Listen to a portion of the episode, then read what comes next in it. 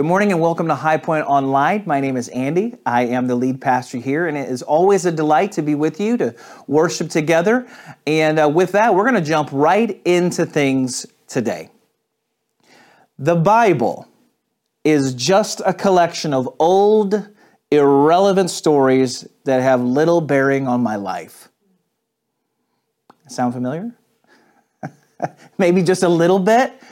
Some of you are watching today and you were invited maybe to the stream, um, and maybe you're not used to church or worshiping online. Maybe it's something new for you, and you're like, yeah, that's exactly how I feel, you know, about the Bible or about the scriptures. It's old, it's irrelevant, it doesn't really matter, it has little significance in my life. Thank you for being here. Hold that thought. Some of you are watching online and you're like, I don't believe that at all. I've built, I have built my life upon the word, right? And you you embrace ideologically this idea that the Bible is true, but your life actually doesn't really reflect that. Right? So, in, in, one breath, we believe that it's true, but the way that we live our lives feels a little bit contradictory at times, or maybe a whole lot sometimes. Regardless of where you find yourself, or, or you know, there's the other camp, right, where you're, you're going for it, right? You believe it, you're trying to live it out. Uh, great job all three of you, I want to invite to lean into the message today. And here's what I want to ask you to do I want you to consider wherever you are on the, the spectrum of the word, so to speak. I want you to consider that maybe, just maybe today, that the scriptures, the holy word of God, is far more powerful than you have given it consideration for that God's word has something to say to you. That God's word has impact for your life. That it actually can shape you, that it actually can alter the course of, of, of the affairs of your life. That it has power and that it has significance. I want you to consider that maybe, just maybe, we have missed the power and significance of what the scriptures could be and should be in our life.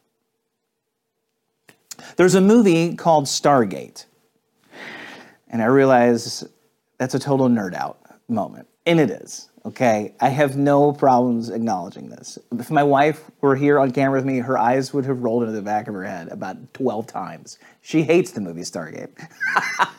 I love it, okay?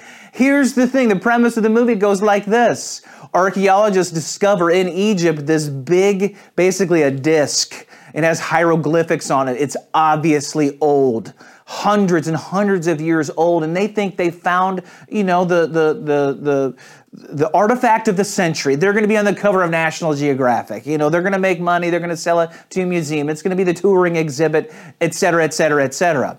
And as they're doing research on this old thing and this dusty thing, and they're, you know, they're dusting it off and doing all the stuff, well, all of a sudden, this thing actually like starts to move and the disc rotates and, and light pours out from this disc and it's not what they thought it was. They thought it was just old and they thought it was just this basically this old artifact that could you know tell them a little you know some story about what life used to be like back then. But all of the sudden this more or less portal opens and it's a stargate it allows them to travel to a different part of the galaxy. You might be sitting here thinking, that sounds terrible. It's amazing. Don't fight me on it, okay? Whether you like the movie or not isn't the point. PSA, public service announcement, Stargate's not real, in case you were wondering, okay? I know, some of you are disappointed. But here's the deal we all get this idea that there are so many things in our life that we just we miss the power of. We miss its significance. Maybe it's something as simple as a friendship. Coffee with a friend. How many times have we just all that you know you, you finally get that coffee and you're like oh my gosh that was so good for my soul. You forgot the power of just sitting and knowing somebody and being in relationship with somebody. Every single year there are stories of people who get mauled by a pet, an exotic pet in their home, right? They'd kept in the basement. And the story comes out and they're like, well, I was just petting my 700 pound tiger. And it's like, it's a 700 pound tiger. What were you thinking? What did you think was going to happen? Well, I just forgot, you know, that it's a 700 pound. You forgot the power of what was in your house. You missed it. We forget the power of church and church community. We forget the power of, uh, of, of literally just offering a kind word, of loving one another. Simple things. And far more than any relationship, far more than an exotic pet hiding in your basement, far more than cultural trends or societal influence, far more than all of these things is the power and influence of the Word of God. And many times we forget. We forget the power and significance of what is being communicated to us in this Word. You're familiar with it, you have access to it. You're used to seeing it. Most people, not everyone, but most people have some kind of Bible. Doesn't mean that they read it, but they have one, right? And so we just, out of familiarity, we lose the power and significance of the scriptures. Now, the Bible has been used, let's be very clear. I'm about to talk about some amazing things that the Word of God has helped accomplish throughout the world. But I also want to qualify this. I, I, recognize that people have abused and misused the scriptures. They have. Anything that has power, people clamor to, to get a hold of, and sometimes they can even use it to oppress people, right? To control and manipulate. That has happened at times with the Bible. But when you look at the grand scale of history, right? The amazing things done because of people being influenced and changed and shaped by the scriptures, it far outweighs the latter. Take a look at this. Uh, hospitals, just as an example, hospitals, uh, which essentially began during the Middle Ages, they were started out of a desire to show compassion to the poor and sick, rooted in Jesus' commandment to love your neighbor. Universities were started with the desire to educate students in the Word and in the mission of God. If you didn't know, Harvard, Yale, Dartmouth, the College of William and Mary, Princeton, Rutgers, Notre Dame, Georgetown, and we're just getting started. Old universities were started with, with a Christian foundation and a desire to educate the masses in the mission of God and the truths of God. While this was, while we've seen this being used in oppressive ways as well, um, the Bible was used to help abolish slavery.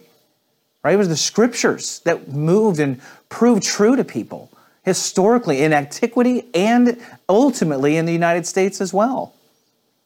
We see the elevation of women in the way that Jesus treated women in the Bible the dignity in which he interacted with them. We see an elevation of, of female status through Scripture.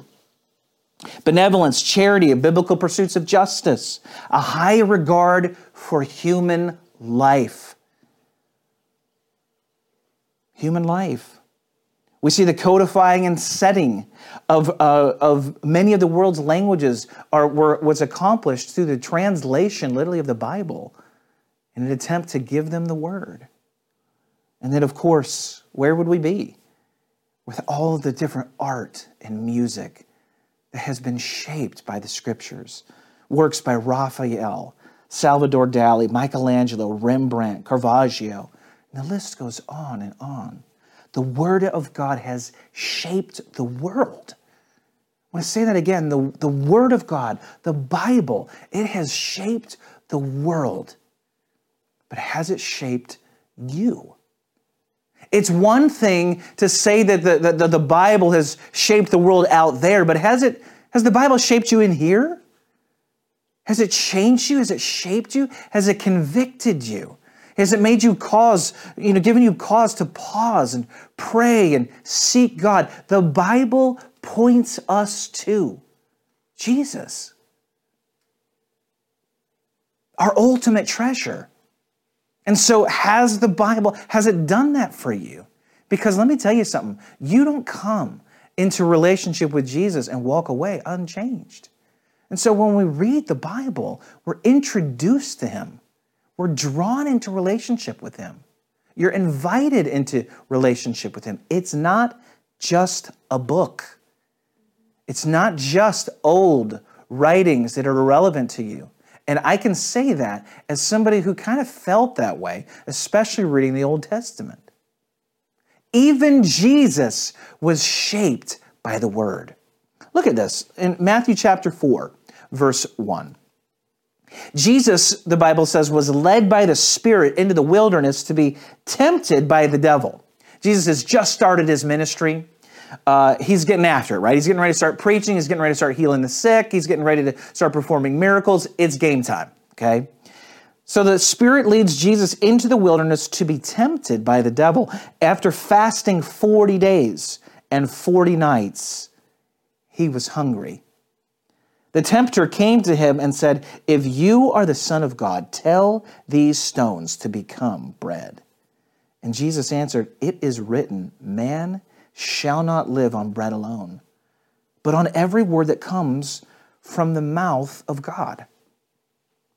As I mentioned, Jesus is beginning his ministry. And it all begins with the Holy Spirit sending him out in the wilderness for 40 days and 40 nights. And Satan shows up and tries to tempt him and encourages him to take matters into his own hands. You're the Son of God. You're all powerful, right? And if that's in, fact true, then do this, right? Turn these stones into bread. And Jesus responds, Man doesn't live by bread alone, but on the word of God the words of God. Consider what Jesus is saying. He has not eaten in 40 days. 40. And the, I love that the Bible says, and he was hungry. Okay? Jesus hasn't eaten 40 days, and he was hungry. you better believe he was hungry. When Amy and I moved to Orlando, we rented out a room uh, to somebody that was a campus minister that was in our church. They were a college pastor. And she came to us at one point and she said, Hey, I am really feeling led to fast. And I feel led to fast for 40 days. A 40 day fast, just like Jesus, liquid only. And you know, as a good pastor, you know, I'm like, oh, that is awesome. And then, you know, we close the bedroom door, and Amy and I are like, oh my gosh, can you believe this? She's fasting for 40 days and she lost her mind, right? Because obviously I was very spiritual about it. Um, she, so she's fasting liquid only. And the reality is, as Westerners, A, we're not that used to fasting. Most of us don't fast or have never fasted. And B, uh, if you're gonna fast, you're probably not coming out of the gate with a 40 day fast. Well, she, that's what she did. And she crushed it. And she talked about what was produced in her life as she was fasting for 40 days, liquid only. But she talked about the fact, you know, we had a few kids at the time, and they were very little, still had high chairs. And sometimes she would come into the house and she'd walk past the high chair, and there would be nothing but like food scraps from a baby, okay, on the high chair, like just little crumbs. Or, I mean, we know kids are messy, right? Just just the messiness of a high chair. And she looked at it and she said she she saw that food. Literally just the scraps, the crumbs of it, and everything inside of her wanted to just reach down and stuff it in her mouth. She was that hungry. When the Bible says that Jesus was hungry, Jesus was hungry, okay? When we talk to somebody who's fasted for 40 days, they express being hungry. So when, when Jesus is speaking to Satan here, and he says, Hey, listen, it's not bread that's going to ultimately satisfy my need right here. What I need, ultimately, what the world needs, is the Word of God. Active in their life. That is where true nourishment comes. Jesus isn't in denial that eventually he's going to need to eat food. Okay? He's not he's not saying that, but he literally has denied himself for 40 days to remind his flesh that the thing that sustains him more than anything else in this world, even more than food, is the word of God. Man shall not live on bread alone, but on every word that comes from the mouth of God. It's not just food that you need. It's not just water that you need. We need God's Word. And many of us have learned to live our lives in such a way where the Word of God has little significance in our life. It has little power in our life, little nourishment to us, and little sustenance to us. But understand when we talk about God's power eh, through the Word in your life, God's word sustains you. A lot of times, what we don't know uh, when we read from Matthew chapter 4, when Jesus is in the wilderness for 40 days, is that he is quoting, uh, he's, he's quoting Deuteronomy chapter 8, where there's another people, not just a person, but a people who are also in the wilderness, but they're not there for 40 days, they're there for 40 years. And the reason that they're there for 40 years is because of a moment, we don't, we don't have time to get into all the details of it today, but they disobeyed God, and part of their consequence was to wander the desert, the, the, the wilderness, for 40 years, right? The wilderness season. And in order for them to survive, God had to provide for them. He had to sustain them. So every day they would wake up and there would be this thing called manna that was on the ground. And it basically was like this, this little wafer, so to speak, that would give them food and nourishment for the day. And literally by the end of the day, it would be gone, and the next day it would appear again. And so what we see is a people having to depend on, on God and His provision literally daily for his sustenance. It didn't come from their efforts. It didn't come from their farming. It didn't come uh, from them raiding the camps of their enemy or from hunting or from anything. It came from trusting what God said he would do, his word. And this is what Deuteronomy 8 says Remember how the Lord your God led you all the way in the wilderness these 40 years to humble and test you in order to know what was in your heart, whether or not you would keep his commands. He humbled you, causing you to hunger, and then feeding you with manna, which neither you nor your ancestors had known, to teach you that man does not live on bread alone, but on every word that comes from the mouth of the Lord. Your clothes didn't wear out, and your feet didn't swell during these 40 years. This is a powerful account. Now, God was testing them, and understand it was the Holy Spirit that led Jesus into the wilderness. In other words, he's allowing Jesus to be tested as well to see what's in his heart. And in the same way, the Israelites were tested as well. And what they were being called to do and what God was teaching them to do was to trust him and to trust his word, to trust what he was saying to his people. Proverbs chapter 4, verse 20. The wisdom of Solomon says, My son, pay attention to what I say, turn your ear to my words. Do not let them out of your sight. Keep them within your heart, for they are life to those who find them and health to one's whole body. Man, the Word of God sustains you. It does something inside of you. It literally it, it points you to the one who gives you life. And that one is named Jesus. As I was preparing for the message, you know, I have I, I have a paper Bible, and, and sometimes I read from this. Sometimes I read the, the Bible on an iPad or a phone. Many times it's on my phone, and I'm trying to actually get away from that because uh, it's easy just to get distracted with all the other thousand things on my phone. But nevertheless, I still read the Bible on my phone a lot. I use the YouVersion Bible app. And the YouVersion Bible app allows you to record notes and almost like a little journal at times uh, as you're reading the Bible. And as I was preparing for this message, I thought, you know what? I'm going to look back and see because we forget the power and significance of the word, do we not? As I mentioned earlier in the message, we forget it. And so I thought, you know what? I'm going to I'm going to look back. So I scrolled back 10 years in the Bible app in, in the notes portion. 10 years. Okay?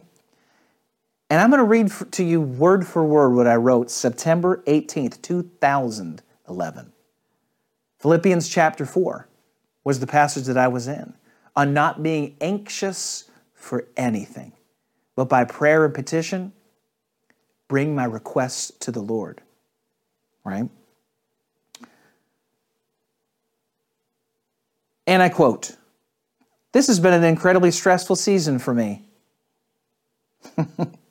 There's so many things I'm trying to figure out money challenges, where to plant a church,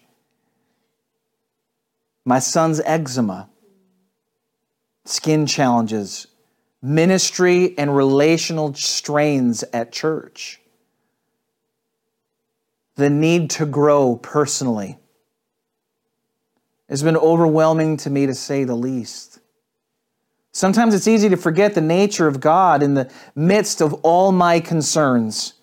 He is a listener and loves us to pray to Him and give our concerns to Him. He is a great God, and there is absolutely nothing too big or small for Him. He is a restorer and loves to make things new by His miraculous power. He is a healer and loves to show compassion through His touch. He is a guardian and loves to defend and watch out for me, going so far as to send me a gift of peace to guard my heart and mind in Christ Jesus. Philippians chapter 4. He is a good God and He is a good Father. When I remind myself of who God truly is, my stress has nothing to say, nothing to offer, nothing to provide. It can create nothing, give nothing, and do nothing. It can solve nothing. It is nothing. God is everything.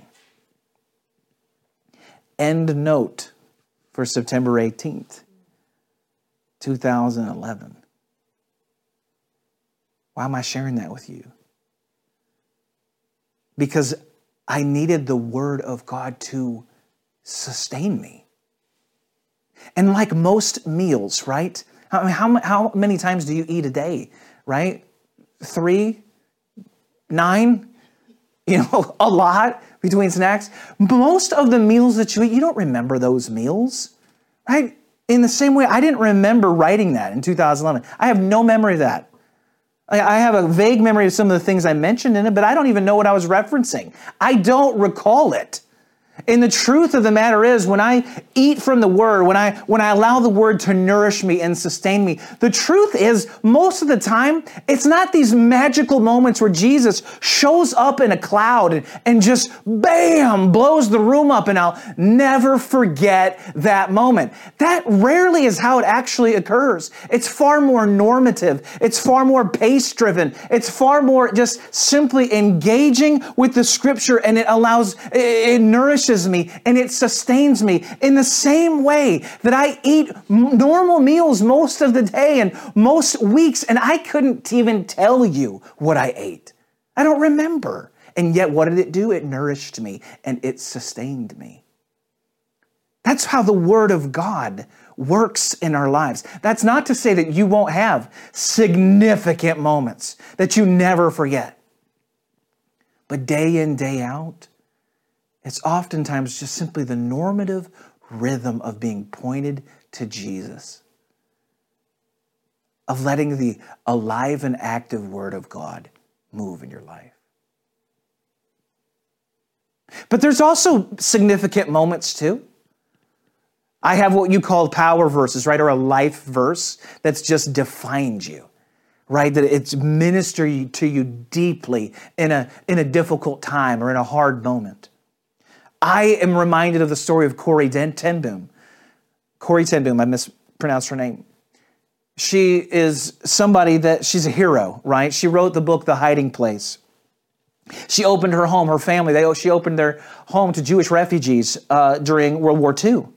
and members of the resistance movement. And so, uh, consequently, they were sought after by the Gestapo. She and her family, uh, they, they hid Jews, they smuggled them to safety, and eventually they're captured and they're put in a concentration camp. And she writes about the temptation to become apathetic towards God and others in the camp. She's starved of freedom, she's starved of food, she's starved of family. But what kept her alive, in her own words, is a contraband Bible that she miraculously kept hidden throughout her ordeal. She described, and I quote, gulping the entire New Testament in one sitting, or the Gospels, excuse me, in one sitting Matthew, Mark, Luke, and John. And living in the truths of the Word as if they were written to her exact situation. She talks about the bunkhouse that she was living in. It was so flea ridden that soldiers didn't even want to come in. The enemy wouldn't even come. It was so filthy. Was so flea ridden, so nasty that nobody from the outside even dared enter. And so, what they would do is they would take this contraband Bible, they'd open it, and they would read it out loud, oftentimes with nothing but a candle, and there would be voices, people they couldn't even see around the room, who were translating it into German, Polish, and French. And she says this, and I quote, it's a lengthy quote. She says, like homeless people clustered around a blazing fire, we gathered around the Bible, holding out our hearts to its warmth and its light. The blacker the night around us grew, the brighter and truer and more beautiful burned the Word of God. I would look about us as Betsy read, watching the light leap from face to face. More than conquerors it was not a wish, it was a fact. We knew it. We experienced it minute by minute. Poor, hated, and hungry. We are more than conquerors. Not we shall be. We are. She's quoting the book of Romans that you and I and Corey ten Boom are more than conquerors. What did the word do for her? It sustained her, it nourished her, it pointed her to Christ, it brought a warmth into the depths of her soul that nothing else could do. What does God's word do for you?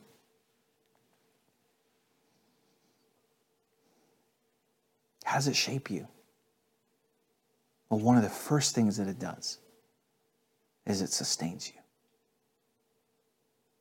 I close with this in Jeremiah chapter 15, verse 16. Jeremiah the prophet writes in the midst of great difficulty as he's prophesying to a, to a people who have rejected him and are trying to kill him. He says, Your words are what sustain me. They are food to my hungry soul. They bring joy to my sorrowing heart and delight me. How proud I am to bear your name, O Lord. How proud I am to bear your name. What does the Word of God do for you? It sustains you. Not just in difficult times, and thank God that it does that. It nourishes and sustains, and it brings hope as you read it because it points you to the one who has all hope in the palm of his hands, and that is Jesus. Oh, the Word of God nourishes and sustains you through difficult times. But even in the normal times, even in the great times, it's the Word of God that brings true nourishment and true life, not all the other things that you've got or that you've experienced. And it's one of the reasons why the Word, it, it, it, it, reminds us not to put faith and hope in all the things around us, our possessions or our experiences or our abilities, but to continue trusting in what God says because that is what will anchor your soul. This is what will bring nourishment to you. This This is what will bring sustenance to you. The Word of God sustains you. I mentioned this last week, and I'm mentioning it again today. If you're wanting to just start reading the Bible, you can start anywhere. But we would recommend that you start reading in the book of Mark. There's 16 chapters. You can read one a day for 16 days. And when you're done with that, begin reading from the book of Acts. And allow yourself daily to get into the scriptures and let it bring nourishment and sustenance to your soul. It will point you to Jesus, the greatest treasure that you will ever experience. And then one of the fun and exciting things that's coming up as we get closer to the month of December is that we're, we're putting together an Advent devotional right? Where, we're going to contribute uh, portions of the scripture and people's experience, similar to the thing that I read from September, you know, of 2011, where people can hear how the Word of God has helped them and blessed them. And it's a devotional that I think is going to, to bless a lot of people heading into Christmas. And you'll have opportunities to hear more about that in just a bit. We want to help you get into reading the Bible, engaging with Scripture, because we know it will bless you and it will sustain you. So let's read it. Father, thank you for this time together. Thank you for the Word of God, your Word. It is alive and it is active. God, it is at work it shapes us. It's powerful. It's influential. But God, help us not to ignore it. Help us to not take it for granted. Help us to not become so overly familiar with it that we just don't care. God, help us to be reminded of, of the treasure of knowing you through reading the Word. I pray that it would bring sustenance to us, sustain us as your people. It's in your name that we pray. Amen. Thanks for being here today. Look forward to seeing you next week.